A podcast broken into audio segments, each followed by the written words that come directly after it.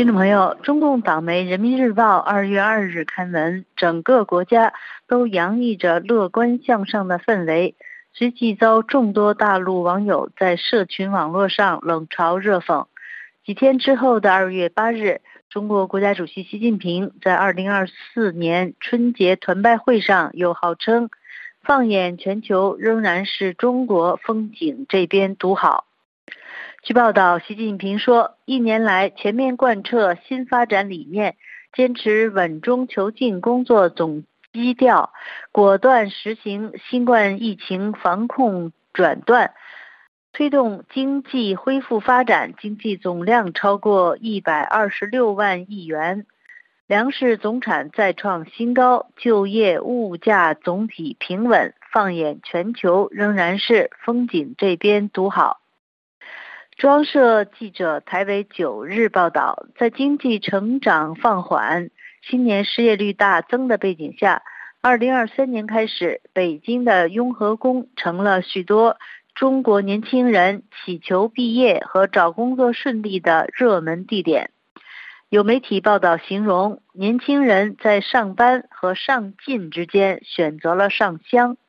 祈求二零二四年能顺利毕业，找到合适的工作的李小姐，在上海的大学毕业后，曾经工作了五年，但能找到的工作，要不是严重加班，要不就是薪资太低，只能兼职等。去年底，她考上一间北京的研究所，希望借由学历更上一层楼，有助于增加自己求职的竞争力。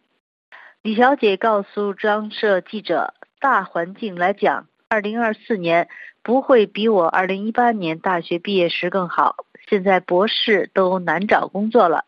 他在北大中文所博士班就读的同学都有心理准备，毕业后能到以理科为主的非重点大学教中文就不错了。二零二三年中国疫情解封后。”十六到二十四岁青年的失业率接连三个月升破百分之二十。中国国家统计局宣布暂停公布数据，半年后官方公布剔除在校生，去年十二月的青年失业率为百分之十四点九。李小姐认为这个数据有点假。因为大环境真的不好，他身边的朋友有工作的说不上满意现状，没工作的大多想着出国。三十多岁的沈小姐则是属于在限制中积极作为的人。从事出版业的她，形容自己的工作一直被盯着的状态，在各种审查制度及自我审查之下，一边做事一边感受阻力。打算出版的书题材乍看很正常，但必须考虑是否能把握好政治风向。这种情况已经持续几年了，他预期二零二四年也会一样。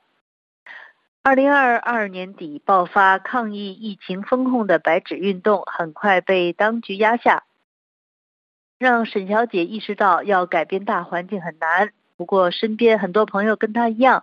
在紧缩的社会政治气氛下，他们决定更关注自己手上可以做好的事。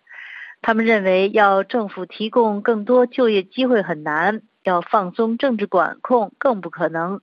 二零二四年，中国图书业面临政治和经济双重压力。他们盼望至少在行业经营环境上可以不要那么令人沮丧。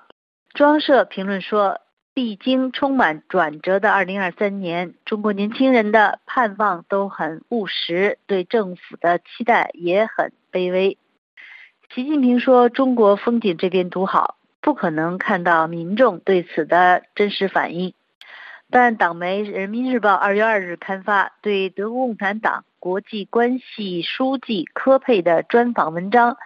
形容中国整个国家都洋溢着乐观向上的氛围，招来了冷嘲热讽。有人呼吁官媒继续吹，不要停，形容《人民日报》真是一份好报纸。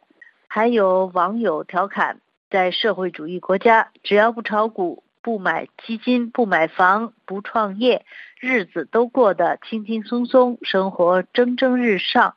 左手拿着奶茶，右手拿着手机。正如人民日报所说的，整个国家都洋溢着乐观向上的氛围。听众朋友，以上是今天的要闻分析，由肖曼编播，感谢飞利浦的技术合作，也感谢收听。